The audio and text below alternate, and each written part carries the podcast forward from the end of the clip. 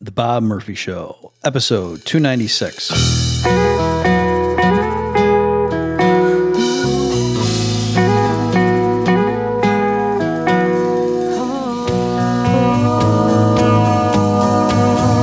There's a tidal wave coming. What you gonna do? Get ready for another episode of The Bob Murphy Show, the podcast promoting free markets, free minds, and grateful souls. It's your source for commentary and interviews conducted by a Christian and economist. Now, here's your host, Bob Murphy.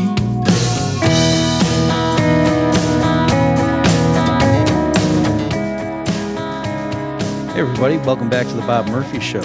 Today we're going to be speaking with Jacob Winograd, who many of you probably know under the handle of Biblical Anarchy on Twitter. I refuse to call it X, by the way. It's not going to happen. Unless Elon says that the payments he makes to me are contingent upon that, in which case X marks the spot. Anyway, Jacob, let me just read a little bit from his official bio. Jacob Winograd created the Biblical Anarchy podcast as a project of the Libertarian Christian Institute. In it, he attempts to make the case for a free society and decentralized governance based on biblical principles of limited authority. He also asks what it truly means to render unto God what is God's and what the implications for Christians are in light of Christ being king and Christians being called to serve only his kingdom. In addition, Jacob is also involved in various positions with the Mises Caucus, Christian Caucus, and Libertarian Party in his state. And so, as you may not be surprised to hear, Jacob and I talk about his bread and butter issues, namely render unto Caesar. You know, what, what does Jesus mean by that? Is he saying, oh, you just got to pay your taxes? Well, maybe, maybe not. And of course, the famous Romans 13 passage. But he Jacob does give a different take than most of the people who have discussed that on this show. So I will say that. So without further ado, here is my discussion with Jacob. Jacob, welcome to the Bob Murphy Show. Hey, Bob, thanks for having me on. Really appreciate it. Long time listener and fan. Oh, I, I appreciate that. And I've certainly seen you. You are active on Twitter, right? Yeah, I've fair, been fairly active on Twitter for a few years now. What's your handle there? At Biblical Anarchy. Oh, okay. Yeah, Yeah. that's what I thought, but I didn't want to say that and then it looks silly. okay. So I thought that was you. Why don't we start? I, I will have given some of the your bio in the intro, but just for people to hear it in your words, can you explain how is it that you're immersed in both biblical Christianity, but also I don't know if you call yourself a libertarian or an ANCAP or what. Just can you give us a little background just so Yeah. people know where you're coming from? Sure. So I guess like the quick summary would be a group of pastors kid did a rebellion against the more conservative Republican upbringing I had. I was still a Christian, but I was like a progressive Christian on the left. I was a registered Democrat. Like I got big into Bernie Sanders when he became popular back in 2015, 2016. And then after 2016, when Trump was elected, the way the left reacted to that sort of broke my worldview. About two years later, I, after going through a political sojourn, discovered libertarianism and discovered the Austrian schools. I discovered the Mises Institute through Dave Smith. And so I found Tom Woods, I found you, found others like that, and then quickly became a more Austrian libertarian and then a ANCAP shortly after that. When COVID hit in 2020 and I saw so many churches locking down, I just felt that was wrong. Maybe at the beginning when it was like, okay, we don't know what we're dealing with, I understood it. But when there were churches still locked down in August, I was upset by that. And then also upset by different churches who decided not to lock down, being shut down by their governments. And I felt like there's a strong correlation between libertarianism and Christianity. And I wanted to try to, you know, make that case the best I could. So that's when I started getting into the podcasting sphere, which was it also a learning experience and I started to develop my views more. And that's how I came to where I am today. About a year ago, I joined the Libertarian Christian Institute, took my, and my podcast is now under their banner, under the Christians for Liberty Network. And yeah, I like to just talk about what the Bible, what I say in my intro is the podcast is about exploring what the Bible teaches about government authority and human relationships. And a lot of people, when we talk about politics and the Bible, they'll bring up render unto Caesar. And I go, yeah, but what comes after that? And I know we're going to talk about this later, but mm-hmm. we, it's, it's render unto God. What does that mean? That, that's what I like to dive into is let's read what the Bible has to say about these subjects as a whole and not necessarily just run with the conventional interpretations that I think have gone astray. Okay, great. So, folks, I ran this by Jacob ahead of time, and so I'm going to be pushing back on some of the things he says in this episode, not because I disagree with him per se, but just I think that helps him get across his worldview better to have it go through a wind tunnel, as it were. So, Jacob, I know there are, so for one thing, C.S. Lewis in Mere Christianity, he covers a lot of territory in that book, but I think where what the point of the mirror is to say i am not i don't like this trend as of when he wrote that of talking about like someone is a pacifist christian or i'm a i forget the various things that were popular at the time but people who were using christianity as a springboard to whatever their political activism was. And and it was often people on the left or at least from our point of view we would say oh yeah leftists. And and you get that. So you could see that. And so it's more they cared about the Bible in the or the Gospels in particular because oh, I really feel more people should contribute to feeding the homeless. And oh, if it's a Christian nation, then I'll appeal to that, as opposed to having Jesus be the Lord of your life kind of thing. And I've heard similar concerns from people who agree with you and me on many issues politically to say, no, you guys are like putting Rothbard first and Jesus second because, hey, look at, I can point to a lot of gospel passages that back up my whatever anarcho capitalism or whatever it is, as opposed to the other way around. So, what do you say to people who are concerned about, or just in general, theology is so much more important than these base concerns of politics mm. and economics that you know.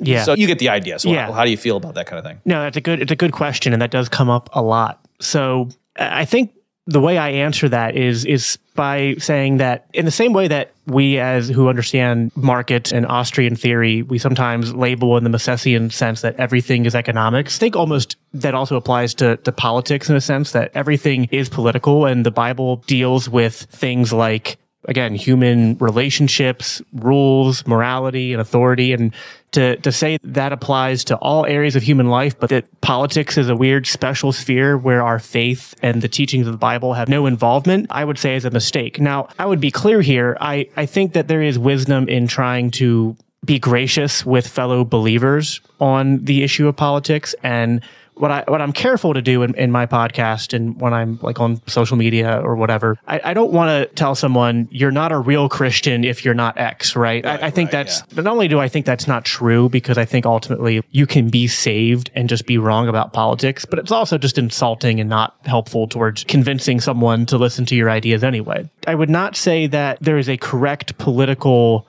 philosophy taught in the Bible that is libertarianism if you're not a libertarian, then you're a bad Christian. But I think that as we mature in the faith, and if we decide that we're going to have, again, have our faith, have what the Bible teaches impact our worldview on all things, then I think that we can make better or worse conclusions about what a Christian view of, of government and politics is. And I try to be careful with how I phrase it. It's not that I'm going into the Bible and trying to cherry pick a bunch of different verses to affirm my anarcho capitalism or libertarianism. I think what rather the way I try to describe it is I think we, if we just read the Bible and we, we read what it teaches about government and, and human relationships, authority and things like that, we're going to come away with conclusions that line up with the same conclusions that libertarians and the Austrians and anarcho capitalists have discovered through just advancing moral philosophy and, and, and natural law, which to me makes sense, right? If if people are focusing on the natural law side of things, that general revelation should line up with what the Bible teaches, which is special revelation. They, they wouldn't be in conflict with one another. So th- that's the way I would try to describe it. in terms of, I think some people also to what you were asking would say, is it helpful or necessary as a Christian to do? And I think that a, again, I, I don't want to mix this with salvation, but a necessary component of the gospel message and of Christ's ministry and his identity is that he is Lord. He is the one true king and his kingdom is the one true kingdom. And so I think that there are things in Jesus' life and ministry and teachings and in the rest of the biblical corpus that do call us as Christians to take specific stances and understandings of these human kingdoms and of earthly rulers. And again, I think that those things line up with libertarian anarchism. Okay, good. Yeah, a lot of stuff there. Let me, it's weird. I can never put my finger on exactly because, on the one hand, I definitely can appreciate how if I am at church on a Sunday and it's close to election day, I don't want the pastor to get up. I certainly don't want him telling us who to vote for. Mm-hmm. And I don't even think I want him telling us who he's voting for. And yet, on the other hand, like you say, if it's the kind of thing where clearly we all agree it's not just that, oh, yeah, church holy stuff is on Sunday, and then you go back to worldly living the other six days of the week because that's practical and, oh, you, you can't get- have people take advantage of you and you can't be a sucker. And you know what I mean? It's clearly that's not correct either. And so it's I'm having trouble reconciling the two. You see the apparent tension. You- mm-hmm. Can you help me get through that? What is the is there some principle that actually handles both of those situations that's Yeah, I think ultimately, I like the way. I mean, I'll use my pastor as an example. Mm-hmm. I like the way he's always handled elections. And the, I think the last time we had an election cycle, the Sunday before that happened, he said, "Listen, whatever you do at the polls." If you're casting a vote and you're putting your faith in a politician, if you're putting your faith in government to solve problems, then you're missing the point of what we're doing here every Sunday. No human institution, no political figure, no no political party is going to be your savior. We have one savior and we have one gospel. And that's I think what the ultimate message should be. Now, going beyond that, let's say people are just voting on not like they're putting their faith in it, but they just have their preferences and they think they're fulfilling some sort of civic duty or whatnot. And should a pastor or people at church have anything to say about that? Again, I think should you get up there and say you need to go vote for the Republican or the Democrat or the Libertarian candidate or something? I I don't know if you should make endorsements of of people, but I think you can definitely just speak to the issues and try to speak truth to them. And uh, w- whether that's on international affairs, and my pastor I know is him and I were talking about this current conflict between Israel and and Gaza and the Palestinians. I know he's he told me this much. He's like, I know I'm going to get up there and upset any of the dispensationalists in our congregation. So we need to speak the truth first and foremost on mm-hmm. any of these issues, whether it comes to who, who is the true Israel, what are, our- what are our opinions on. I, I think the government, sorry, the Bible does teach us things about taxes, teaches us things about property rights and stuff. I think the Bible makes it very clear in things like do not steal, do not covet. There's the the parable of the workers in the vineyard. That's I think Matthew 20 or 22 if I'm remembering correctly, where it says that the the property owner can do with his property that which he wishes. And I think the Bible makes a clear stance on property rights. So you can from the pulpit say, listen, uh, I'm not going to tell you who to vote for, but I am going to say that if you're voting for someone or something that involves the mass extortion of people's property, that's in conflict with biblical teaching. That's mm. what I would say. Focus on the issues more so than the than the parties. But you can definitely, I think, speak to the whole political system and the political apparatus by saying the, the first thing I said, which is don't put your faith and your hope in any of these figures. And also, too, I can come up with exaggerated examples. Obviously, if they were considering a government measure that would outlaw Christianity or Sure, that would make yeah. everyone have to worship a golden calf, I would expect every pastor to get up and tell his congregation that no, that's not correct. Right. And you need to oppose that, and we're not doing that. something like the American flag. A lot of churches will like on the Fourth of July, they'll have their American flags out. They'll sing the national anthem. Like my, and again, like my church isn't run by anarcho-capitalists, but I think mm-hmm. they do make just clear biblical stances about so we're not going to have American flags up here. We're not going to do Pledge of Allegiance or the national anthem or do any of these things because it's mm. not what you do is your business, but what we're going to teach and what we're going to practice as a corporate body, we don't think those things are appropriate. And you can do, you don't have to be inflammatory when you talk right. about these things. We should humbly just proclaim the truth as we see it revealed in, in the scripture and, but also have grace for people who disagree with us. I think that too often, I think in this social media age we live in, it's we just you either don't say anything for risk of offending someone, or you go the opposite way. And no, I think people who are in positions of authority at church have a they have a responsibility to speak the truth and to shepherd people. And sometimes that means saying uncomfortable things that might upset people, but you should try to do so in a way that's loving and compassionate and trying to reach them, not trying to berate them or scold them necessarily. Okay, yeah, great. Like I said, I think I agree with everything you said there because I do want again understand both of those impulses of oh yeah, I don't want you're debasing the rela- the church should be about godly things and not eh, whereas no, if the government's going to be going doing immoral things in your name, where else would your morals? Yeah, I think that speaks to one of my foundational arguments for why I think anarcho capitalism is a the equivalent of what we would get from biblical morality. It's I don't think when we're going to get into Romans 13, render unto Caesar and all that, and even in those passages, I don't see where it says, and therefore people in government are exempt from the Ten Commandments or exempt from it's like it's like the biblical morality is universal. It applies to everybody. And so if it applies to everybody, it has to apply to people in government. And so the church, I think, has a now I'm gonna be careful. I don't think the church should be the government. I don't think the church mm-hmm. should run the government, but the church definitely needs to have a role in the culture and also in speaking about what the government is doing, because that's a major mm-hmm. part of society. Okay, yeah. Why don't we jump into the famous render under Caesar? So I'll just read this to refresh everybody's memory, or some of you, maybe the first time. So this is I'm reading the New King James version. This is Matthew 22, coming in at verse 15. Then the Pharisees went and plotted how they might entangle him in his talk. And they sent to him their disciples with the Herodians, saying, Teacher, we know that you are true and teach the way of God in truth, nor do you care about anyone, for you do not regard the person of men. Tell us, therefore, what do you think? Is it lawful to pay taxes to Caesar or not?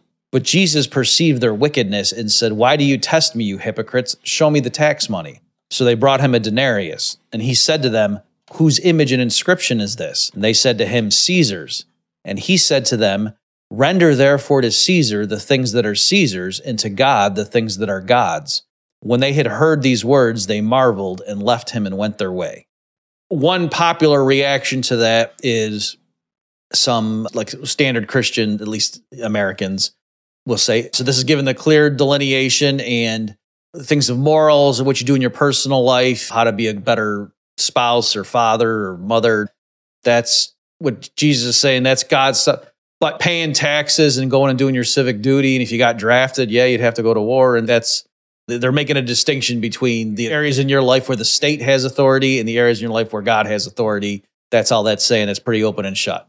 And I'm guessing you wouldn't agree with the way I what I just said. So Yeah. take it away. There's a lot of different ways that we can look at this passage. I'll plug a really good article on the Mises Institute website. It's by Jeff Barr. It's called Render Unto Caesar, a Most Understood New Testament Passage. I highly recommend anyone read that because I think he does a really good job at explaining the historical context here. What's really relevant for the way I like to tackle it is mainly the point that it says it right in the biblical text. The Pharisees were seeking to entrap Jesus. So you have to ask yourself, what's the trap here? What are they hoping Jesus is going to say that's going to result in the outcome that, that, that would be beneficial for them? And they're trying to discredit Jesus or get him in trouble. There's a divide among the Jewish people and leaders at this time on the legitimacy of paying the tribute to the Romans. Uh, A lot of the Jewish people didn't think that it was legitimate, viewed the Roman emperor as basically like an idol, claiming to be like divine, which is obviously an affront Jewish and also Christian ideas of idolatry and there being only one God. And if Jesus were to respond to them and say, yes, you should pay your taxes. He's going to discredit himself to a lot of his followers and a lot of the Jewish people who encounter him, and they can use that against him. But if he says, no, you, you shouldn't because the Romans aren't the legitimate ruler or they're claiming to be God and divine and that's wrong, then they can get him in trouble with the Roman authorities. And that's the trap. Mm-hmm. And Jesus' answer can't be either of those because the passage ends with the Pharisees walked away astounded by his answer. So clearly his answer is like a complete flipping of the chessboard in terms of the trap that they thought that he had set for him. So I think what he basically said was I would describe it this way. He is just describing the norms of what we owe people and what we owe God and saying this mm-hmm. is the truth. And so when he says render unto Caesar, okay, re- render unto Caesar's, that begs the question what is Caesar's? What belongs to Caesar? And that begs the follow up question of, well, how do we define what is normative in terms of what people are owed and what are legitimate claims to property? And I think you would struggle to anywhere in the Bible find a passage that says that would support the idea that what is normative in terms of claims, legitimate claims to property is holding someone at gunpoint or theoretical gunpoint, extorting them and saying, you owe me 20% of your harvest or 20% of your income. And if you don't give it to me, you'll be thrown in a cage and violence will be used against you. That is not what the Bible would say is normative in terms of claims of property. No, it would uphold, like I mentioned earlier, property rights. Again, do not steal. We could just focus on that passage. I think there are many more that speak to property rights, but do not steal. I mean, you could just use argumentation ethics right there and say, do not steal basically implies that people can have legitimate claims to property. And if there are property rights and legitimate claims to property, you take someone else's property, that's wrong. You can't have stealing without property rights, and property rights are based on either you created the property yourself through natural appropriation or creation of something new or voluntary trade. Then the second part is equally important because he says, follows up, render unto Caesar what is Caesar's with render unto God what is God's okay, what belongs to God? What is Jesus trying to get out here? And I think what Jesus is getting at here is what God is owed is everything, right? And beyond just everything, God is owed your allegiance and your worship. And this puts a follower of God in conflict with the Romans and their claims to authority and their claims to divinity.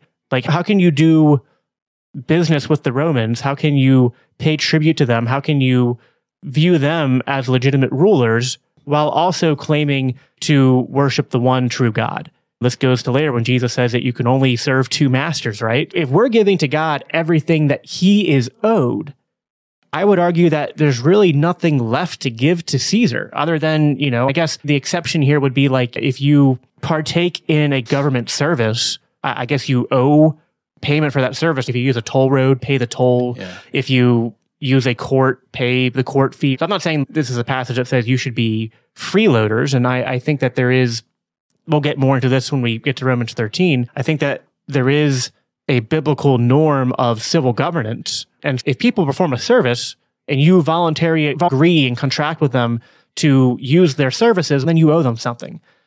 But that's free markets at play. And that's not what the Roman tribute, that's not what taxation ultimately is. And we understand that as, as libertarians. And I don't think this passage can be used to say Jesus said pay your taxes because if Jesus' answer can just be taken as here, Jesus says pay your taxes, but also make sure you worship God, the Pharisees would have been happy with that answer. They would have been like, ha, mm. we got him.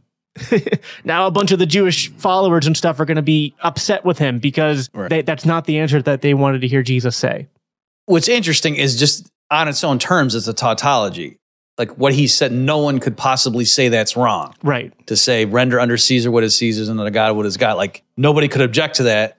And also, it's a I, when I had someone else on, we were going through this. I just reiterated my view that it was a masterful thing because the whole part about him saying, "Show me the coin," whose image is that? There's a sense in which that's not really relevant to the answer he gave, but yet by him going through that, it led them down a path. And so then when he drops the punchline on them, you can see why they they marveled at his words or were astonished at his teaching and say because it's whoa, what you, you could see how they were just legitimately you're like you're right that they thought we have him no matter what he says or if he doesn't answer. You know what I mean? Like you could see him hemming and hawing, knowing the trap and right. saying a bunch of nonsense, and he didn't. He went and said, "Show me the coin." It sounds like he's going to give a real definitive answer, and then he says something that it's not meaningless, but yet it's hard to pin him down. Wait, wait, a minute, what do you mean by that? so, such that thousands of years later, we're still talking about what did he mean by that? It, my joke is to say, yeah, it's the kind of thing that this that God, if he became a man, that's what he would say in that situation. No, no human would have come up. Shakespeare wouldn't have come up with something that witty. No. So there, there is that element, and I, I, guess I have seen people. I'm wondering your take, Jacob, about to say, oh no, it wasn't merely a diversion with the saying, "Show me the coin." Is that he maybe what he was getting at was telling the Jewish people, okay, if you are grumbling under this oppression and you don't want to be paying the tax, why are you using their money? That, that's something I think Jeff Barr mm-hmm. brings up in his article, which and there's a whole mm-hmm. historical analysis of the descriptions that are on the coins and who would have the coins. And you'd only have the coins if you were doing business with the Romans. But yeah, there's an element yeah. there too where Jesus very plausibly was exposing them as hypocrites, trying to entrap him for something that they're potentially guilty of themselves. That's definitely an element to it. And like I said, I think that article does a very good job at adding a lot of historical detail and stuff that, that goes into helping to explain this passage as well, because a lot of the Roman coins, when you look at them, they depict Caesar in this very godlike way. And Caesar was mm-hmm. often referred to as a son of God and mm-hmm. was, was viewed as divine. But yeah, it wasn't just that the Romans were unjust rulers and stuff, the, the Jewish people viewed the uh, the claim as idolatry, and paying taxes to him was a act of participating in that in that idolatry. So that that's very much, and again, and it's like when we ask, render unto God what is God, that's commandment one and two: worship. You will worship me alone, the one true God, and you will not bow down to any idol. God doesn't want eighty percent of our worship. Doesn't want ninety percent of it. Doesn't want ninety nine percent of it. He wants hundred percent of our worship and our allegiance and loyalty. Okay, and that's a good springboard then to the next one that, of course, is whenever we have libertarian Christians on or Christian libertarian Christians, we get into Romans 13. So let me go ahead and It's the mud roads of the uh, the Christian Yeah, libertarian. exactly. Uh, All right, this is. Romans 13. We'll start from verse 1. And again, this is New King James. People who are keeping score at home. Let every soul be subject to the governing authorities, for there is no authority except from God, and the authorities that exist are appointed by God. Therefore, whoever resists the authority resists the ordinance of God, and those who resist will bring judgment on themselves. For rulers are not a terror to good works, but to evil. Do you want to be unafraid of the authority? Do what is good, and you will have praise from the same. For he is God's minister to you for good. But if you do evil, be afraid, for he does not bear the sword in vain. For he is God's minister and avenger to execute wrath on him who practices evil. And just a couple more verses here. Therefore, you must be subject, not only because of wrath, but also for conscience sake. For because of this, you also pay taxes, for they are God's ministers, attending continually to this very thing. Render therefore to all their due taxes to whom taxes are due, customs to whom customs, fear to whom fear, honor to whom honor. Folks, let's take a break from the action to remind you that this is a very unique podcast, is it not? We talk about number theory, the nature of infinite sets.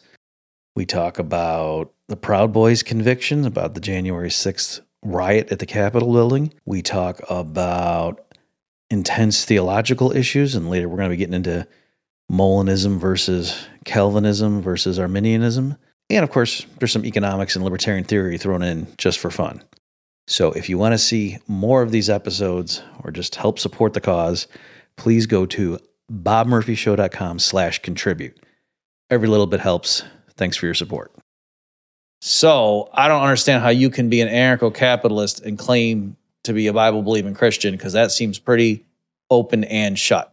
But Yeah. I'm guessing you disagree with that. So what do you think? So, yeah, the common interpretation people take away from this is that what Paul is describing here is that God, because of his providential decree, sovereignty over all things, that all authority structures and figures, governments, states, empires, whatnot, they only come into power because God allows it. So God's instituting these human authorities. And so, therefore, if we disobey them, we're disobeying God right there we have a problem because there's a lot of examples in the bible of people disobeying governing authorities so then the way people try to explain this is go well if there's a conflict where obeying the governing authorities causes you to disobey god then you have to disobey the governing authorities and i was like Can I right jump in real fast? Sure. Jacob? So that's specifically the way R.C. Sproul right handles it. And I went back and reviewed the last time I had someone on to talk about Romans 13. I just listened to it. And yeah, exactly what you just said. He said, it's, cl- it's very clear the Christian, in general, it's sport, it's supposed to be like Christians should not be objectionable to any, but like at, at work, everybody should be like, oh yeah, those guys right there that are Christians, like they're the best janitors we've ever had. They come in here, they're always in a good mood. They don't mind doing dirty work or whatever. They're just boom, great attitude. And, and if you're a civil servant, they come in and they fill out that paperwork and they do, and they're at the DMV and they're, and if you're a soldier and you're a Christian, yep, they go and they, they don't do war crimes. If they're legitimately defending the country and the orders are lawful, they carry them out with duty and sacrifice. And, and the Christian, and of course we pay taxes. But now if the government were to order us to worship Baal, then no, as a Christian, you can't do that. Right. Because that's in conflict with God's direct rule. So that's R.C. Sproul's take that y- yes, you just you do everything in the utmost to be like the salt and light and so forth, and that. But yeah, obviously, if there's Yeah. a direct And- conflict, then you can't. And to be clear, there, there's part of that interpretation that I would affirm. I think this is one of my favorite passages is Daniel 3, Meshach, Shadrach, and Abednego. They did not obey uh, King Nebuchadnezzar, they did submit to the punishment and they said God will either deliver us or he won't. And although I am an ANCAP, and we'll go on to explaining why I think Romans 13 doesn't actually defend the state, I'm not advocating for being violent revolutionaries. I do think there is an aspect to being a Christian that does mean that we should be above reproach and that even in the face of persecution, oppression, and living under an unjust authority structure, we see in many passages, heck, the passage preceding this one, Romans 12, and I think First Peter chapter 2, we're told to do good to those who persecute us. And so that that is an element where people like R.C. Sproul, I think, are correct. But I think to go deeper into what I think people are missing here about Romans 13 is that if we read this as the justification is God's providence over governing authorities, well, why does that only apply to governing authorities? Are we to never resist anything that God is sovereign over? Because if you have, and I'm more reformed, so maybe some Christians who are more open theists wouldn't have this problem. But if you believe God's sovereign over everything, then everything that happens is because of God. Can you just, are you not supposed to resist anything that happens to you? Just be a doormat, roll over and let it happen? I don't think that's true. And then secondly, the way that the governing authorities are described here, I think just raises a question of, okay, is this really talking about just universally every human kingdom or state? Because the, the key verse here, I would say is in verse three, for rulers are not a terror to good works, but to evil. Do you want to be unafraid of the one in authority? Do what is good and you will have praise from the same. He is a minister of God in verse four for your good. Okay. Does that really describe the Roman Empire?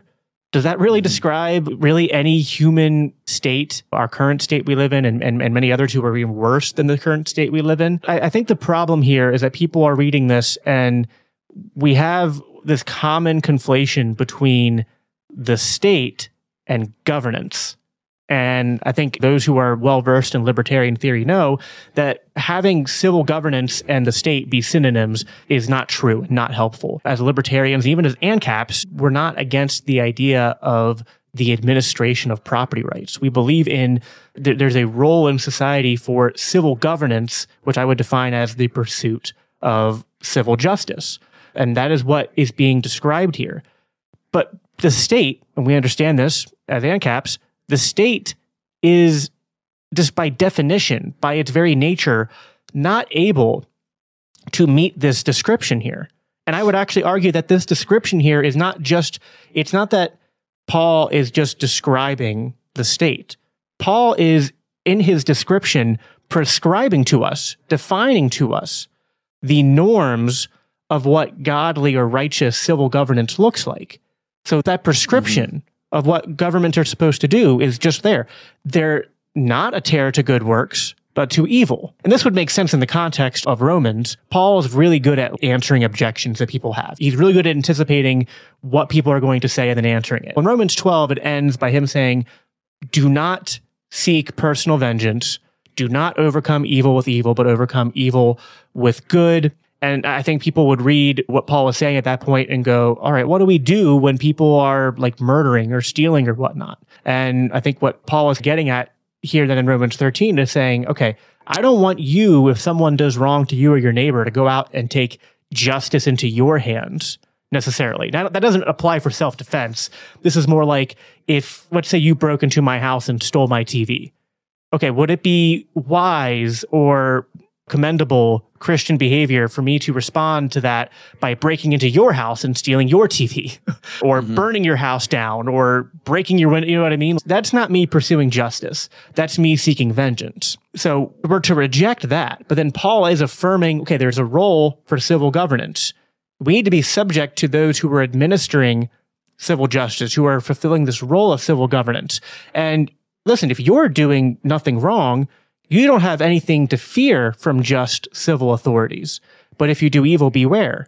So I think to, to sum it up this way, I think Romans 13 is not a description of de facto of every state. It is rather a prescription of civil governance, of godly, of biblical civil governance. And the state can't measure up to that. The state, by its very nature, violates the principle of non aggression. The state is supposed to protect violate. Uh, sorry, the state is supposed to protect property rights, but by its very nature, it violates property rights.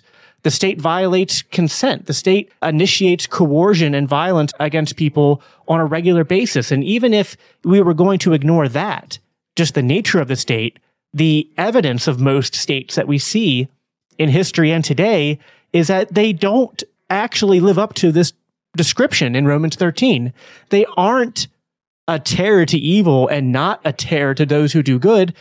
A lot of times that's flipped upside down. And the people who do good are the ones being persecuted. And the people who do evil, not only are they often sometimes exempt from it, I would argue that very often the nation state is run by just evil people, by by some of the worst people in society. Even someone like C.S. Lewis has said things like that, that the people who pursue power are are the ones who are the least fit to to do. It's a it's a common observation that many Christians have made. Yeah, that that's what I would I would say that Romans 13 cannot really be reconciled with the state. Uh, I've heard other interpretations that try to do, and I just I think they fall short. I think this is a, pres- a prescription for the need for civil governance because we don't want you taking personal vengeance. We don't want to live in a society where everyone's just trying to take justice into their own hands.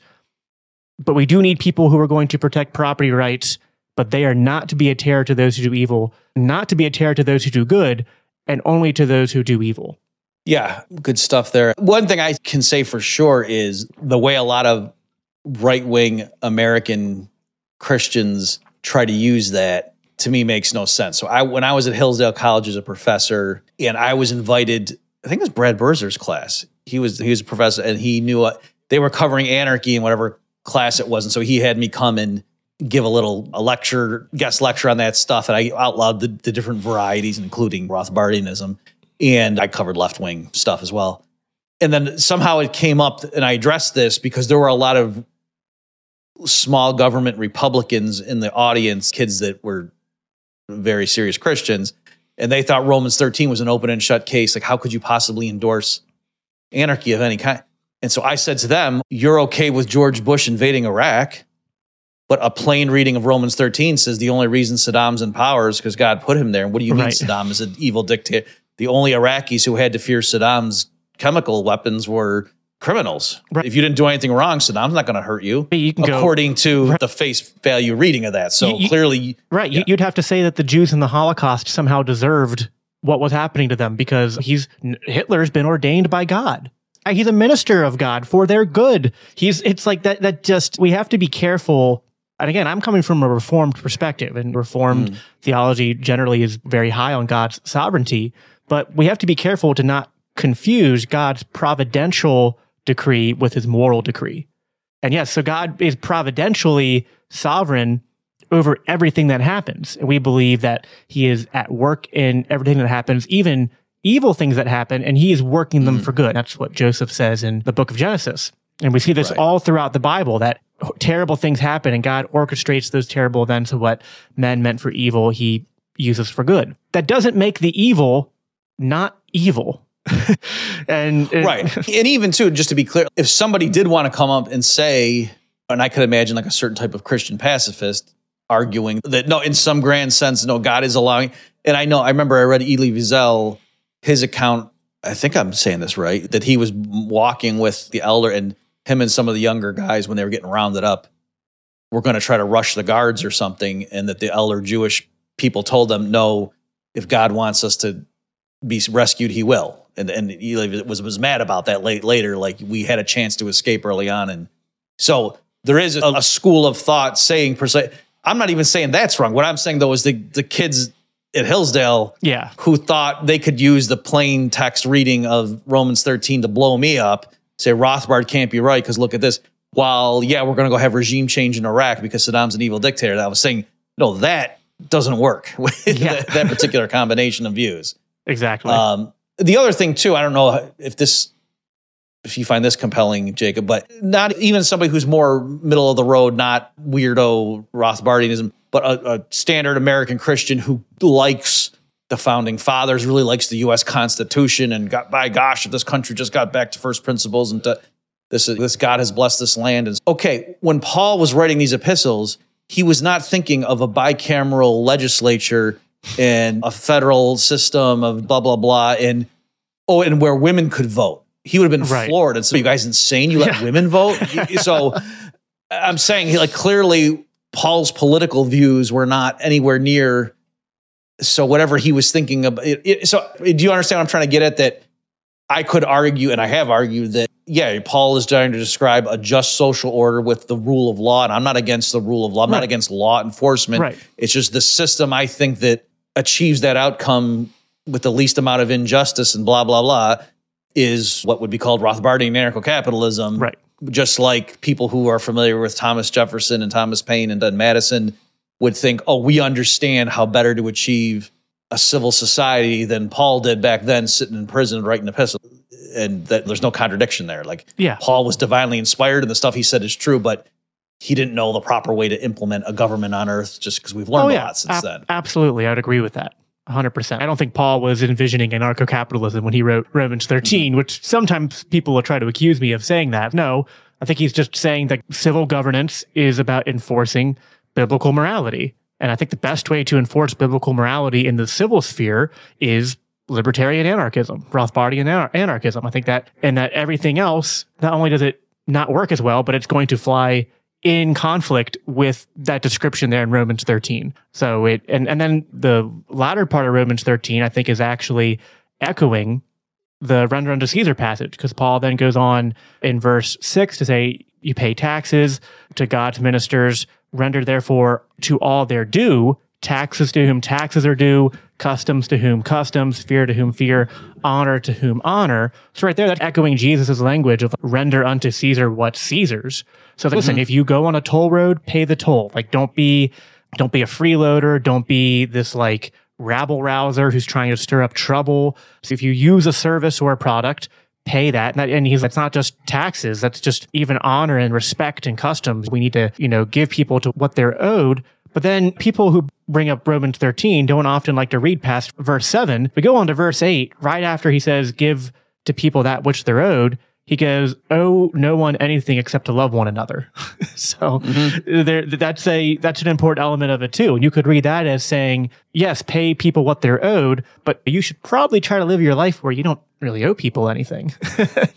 to circle back to something you said, I forget the exact wording you used, but the idea of when when I was saying what R.C. Sproul's interpretation was, and I was going through all this stuff, you should be the best janitor they've ever seen, and you should be and all this stuff, and the best civil servant, and the best corporal in the Marines. The, whatever your role is, there's a way to do that, and which somebody could be, in our view, like a, a statist or something, and still believe that stuff. And you were saying how you had some sympathy for that, and that yeah, there are certain things where even if you don't necessarily endorse the overall system, as long as you're not directly violating a godly command, then it's okay to go. And I think that the epitome of that is in Matthew 17, reading from verse 24 here about paying a temple tax. So, just for people who don't know this one, when they had come to Capernaum, those who received the temple tax came to Peter and said, Does your teacher not pay the temple tax? He said, Yes. And when he had come into the house, Jesus anticipated him, saying, What do you think, Simon? And Simon and Peter are the same guy, folks. From whom do the kings of the earth take customs or taxes? From their sons or from strangers? Peter said to him, From strangers. Jesus said to him, Then the sons are free. Nevertheless, lest we offend them, go to the sea, cast in a hook, and take the fish that comes up first. And when you have opened its mouth, you will find a piece of money. Take that and give it to them for me and you.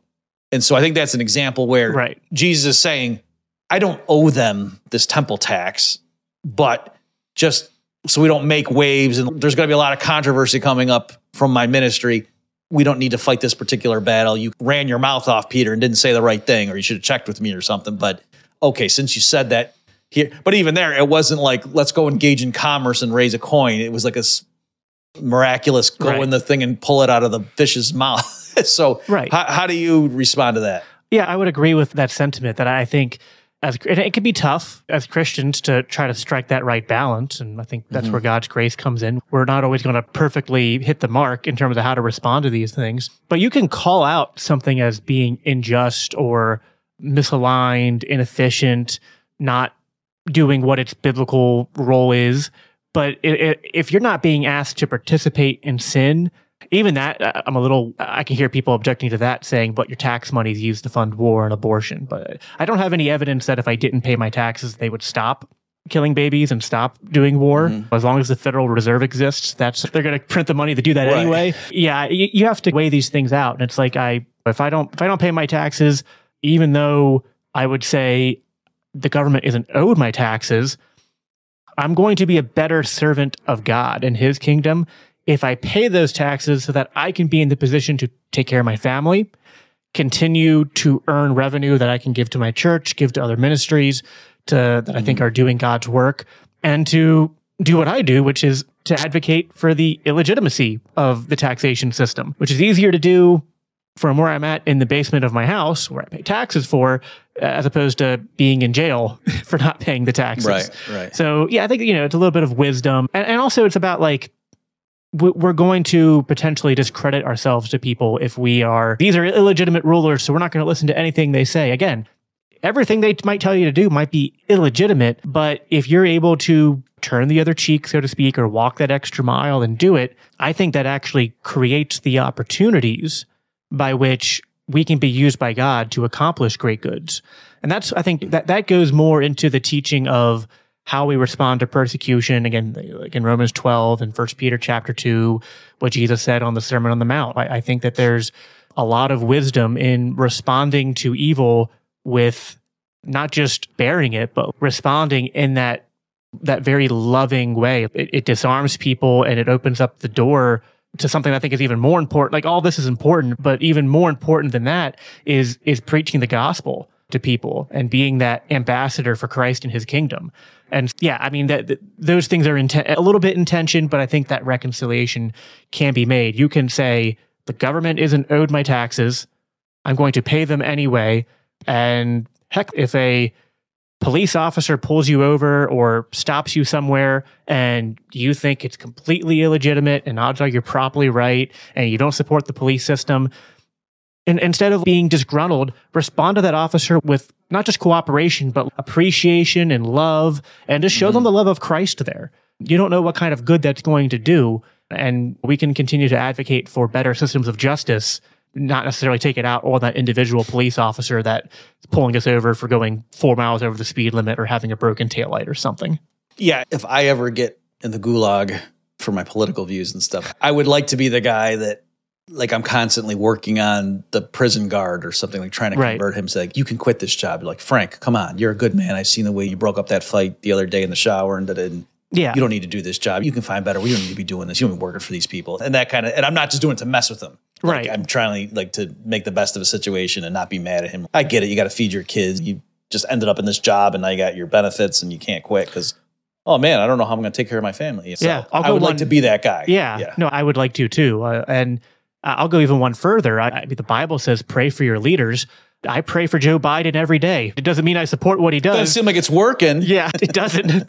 but I, we should pray for our governing leaders. Not just, not even just those in Washington. Pray for your mayors. Pray for your sheriffs. Pray for the people who are in like the grunt workers in government that in those positions of power that that a maybe they'll reconsider what they're doing, or, or at the very least that the power that they have, even if it's illegitimate, that they're going to use it for good. Listen, I don't support our current governing system, but I'm still praying that we're not going to send financial aid over to Israel, that we're not going to escalate this conflict into a big global war. And and ultimately praying for these people to have an encounter with Christ so that they can re- repent and turn from their ways. And that's that's what our prayer should be for our countries even. What God, I think it was I think it was Samuel. I forget which prophet. It was like the if you repent and turn from your ways, God will be faithful and heal your nation and stuff. That's what our mm-hmm. prayer should be. And none of that's in conflict with saying, I think this is all illegitimate and against what the Bible teaches about government Right, and, and all that. We, we don't have to be the the libertarian meme, like the Boogaloo guy, ready to Right, right. go out there and cause a conflict. Okay, if we can just spend as we wrap up here, we've got about five minutes left. I think the time I said I would have you for. I was toying with whether to bring it up, and then you just brought it up yourself. So I think it's fine. right now as we record this. Obviously, the big thing that is very pertinent to a lot of Christians is the situation in the Middle East. I know one strain of American evangelical thought is to say we stand with Israel. That's God's chosen people. Obviously, they're misguided. They haven't seen that the person they're waiting for already came and that sort of stuff. But hey, that's how they are in the Bible. And but they're a special people and that's why they've been the target over the years of people's outbursts and stuff. And this is where the end of the world is going to take place. So anyway, it's America stands with Israel. And come on, yeah, maybe this soldiers may have done things in Gaza they should, but in the grand scheme, come on, look at this. One group is trying to have a civilized society. This other group worships death and destruction. Give me a break. This isn't even. This is a no brainer. What, what do you say to something like that? Yeah, it, that's trying to figure out how to answer that in five minutes or less. So it can go longer. I'm, Yeah. I was priming the audience as the audience would know, but I guess they can see the timer. So, yeah, I think that there's a couple different levels there. I mean, on a mm-hmm. theological level, I don't think that the current nation state of Israel has any connection to Old Testament Israel. And can you think- elaborate? And I I, said that knowing again, just for people like when I say these, someone might say, Yeah, a lot yeah. of times I know what the response are, but I want to let set you up. Yeah, Sure. That's So- one thing. If you can explain, what Yeah. are you talking about? The Israel, the Jews are God's chosen people. The Bible says so. No, I I think the New Testament is very clear about there's been a a fulfillment of the Old Testament covenant. So I would ascribe not to dispensationalism, but to what I call covenantal Can you define what those terms are? Yeah, dispensationalism, which is a, a I forget what it's Scofield, I think is the one who who who's like the founder of that. I forget the exact year, but basically a belief that there are promises to Israel and about Israel in in the Bible that have yet to come to pass, and that Israel is part of some grand eschatological epic that's going to play out at some point in, in the future of the end of days. And I would ascribe more to a, a covenantal theology or uh, fulfillment theology, although people pejoratively call this replacement theology. But yeah, I, I- think that the promises that were made to Abraham, the promises that were made to the nation of Israel, are now that the inheritors of this promise are the basic what I would describe as the elect, all who are born again in Christ.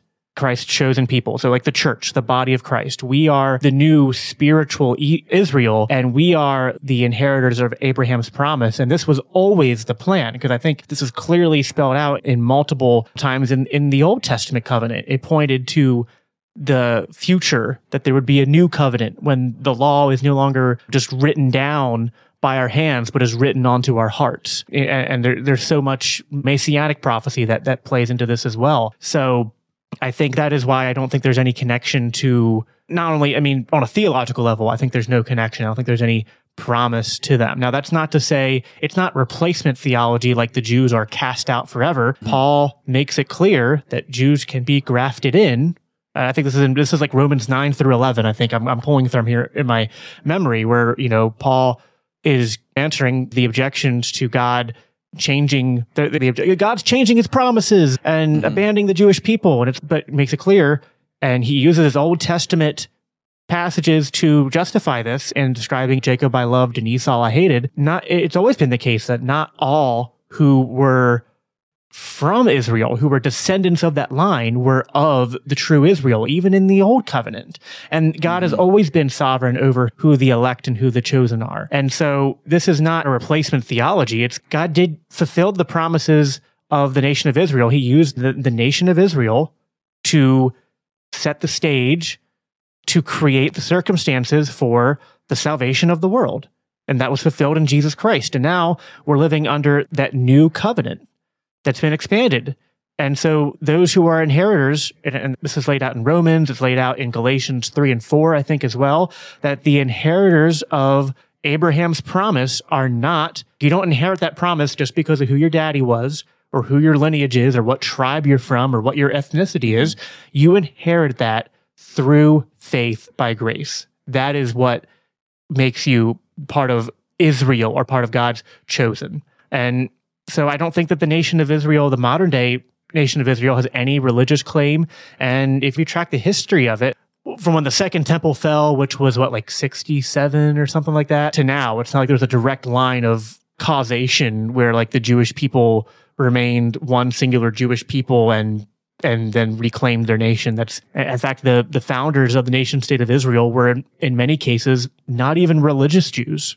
they were mm-hmm. just secular Jews who didn't just wanted to have a ethnic homeland. Listen, I don't care if people voluntarily want to have freedom of association and they have in-group preference. That's fine if it's done peacefully, but there's no biblical decree that says ethnicity matters in this anymore. In fact, it I forget which I think it's in Galatians where Paul goes the opposite direction and says, no, like there is no male, no female, no Jew, no Greek, no free, no slave. We are all one in Christ Jesus. Yeah. I think that all of that just dispels this idea that Israel has some special theological role to play in God's future plans and in the second coming and, and all that. And just as we stated earlier, I think it's fine for there to be a nation state or a group of people who are under one governance and they want to call themselves Israel. Like that's fine and they even have a right to self defense, but they don't have a right to initiate violence against peaceful people. Now, Hamas, they're not peaceful people, but mm-hmm. the 50% of the Palestinian population that are children under 18 and a bunch of other civilians who are not part of Hamas, they haven't committed any violence. And if you want to justify that by saying they voted for Hamas, it's oh boy, you just justified bin Laden's reasons for orchestrating 9-11 because we voted in mm-hmm. Bill Clinton, who authorized the sanctions on Iraq that killed 500,000 Iraqi children and so many other atrocities that elected officials in America have contributed to. If you want to play that game, we can do that, but you're not going to, you're, it, it's, it's going to end up real bloody for you. So no, I, I don't think they have any theological importance. And, and then on a strictly political level, I'm fine with them going after the Hamas terrorists. What I'm not fine with is them using some special claim to that land to justify basically keeping a group of people hostage in this weird state where they're not their own sovereign nation, but they're also not part of the Israeli nation where they have the full rights of Israeli people. And they're not just free to come and go as they please.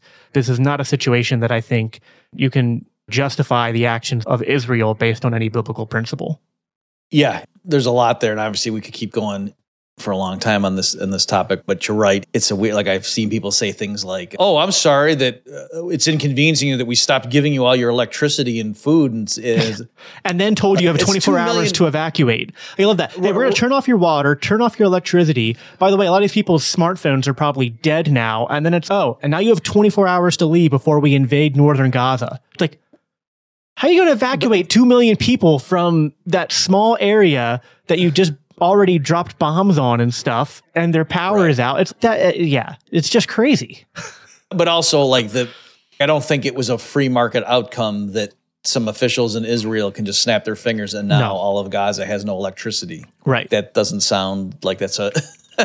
right. Okay. I don't think we're going to solve that problem right now. So why don't we end there?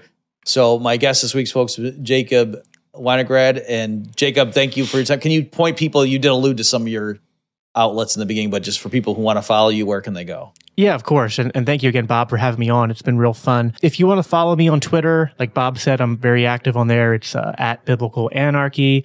If you want to find out more about the podcast, you could first go to biblicalanarchypodcast.com or libertarianchristians.com and look for biblical anarchy there. And then the podcast is the Biblical Anarchy podcast, and it's on pretty much everything Spotify, YouTube, Apple Podcasts, pretty much anywhere you can find podcasts. I'm probably there. And yeah, I got you know episodes that do deeper dives on the topics that we talked about today, and interviews there and stuff as well. So if that's something of interest to you, go ahead and check that out. I'll also plug that recently LCI was at Freedom Fest back in July, and we did a whole like two, including at Freedom Fest, we focused for two to three months on Christian nationalism. So if that's something you're interested in, go ahead and check that out. And also, I'll plug the rest of my Christians for Liberty podcast hosts. Check out the Libertarian Christian podcast. Check out the Reformed Libertarians podcast, which is done by Greg and Kerry Baldwin.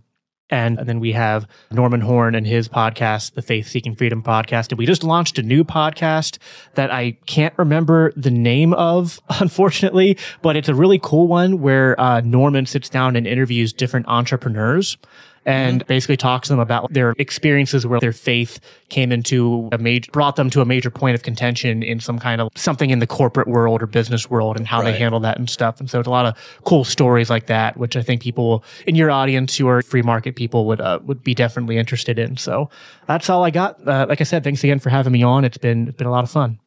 Okay, sure. And well, folks, if you go to bobmurphyshow.com slash 296, I'll ask Jacob to send me like some examples of good episodes that are on those, those things too, if you want to see a, a link there. All right. So thanks again, Jacob, for your time. And thank you everyone for tuning in. We'll see you next time. You've just experienced another episode of The Bob Murphy Show, the podcast promoting free markets, free minds, and grateful souls. For more information and to subscribe to this podcast, visit bobmurphyshow.com.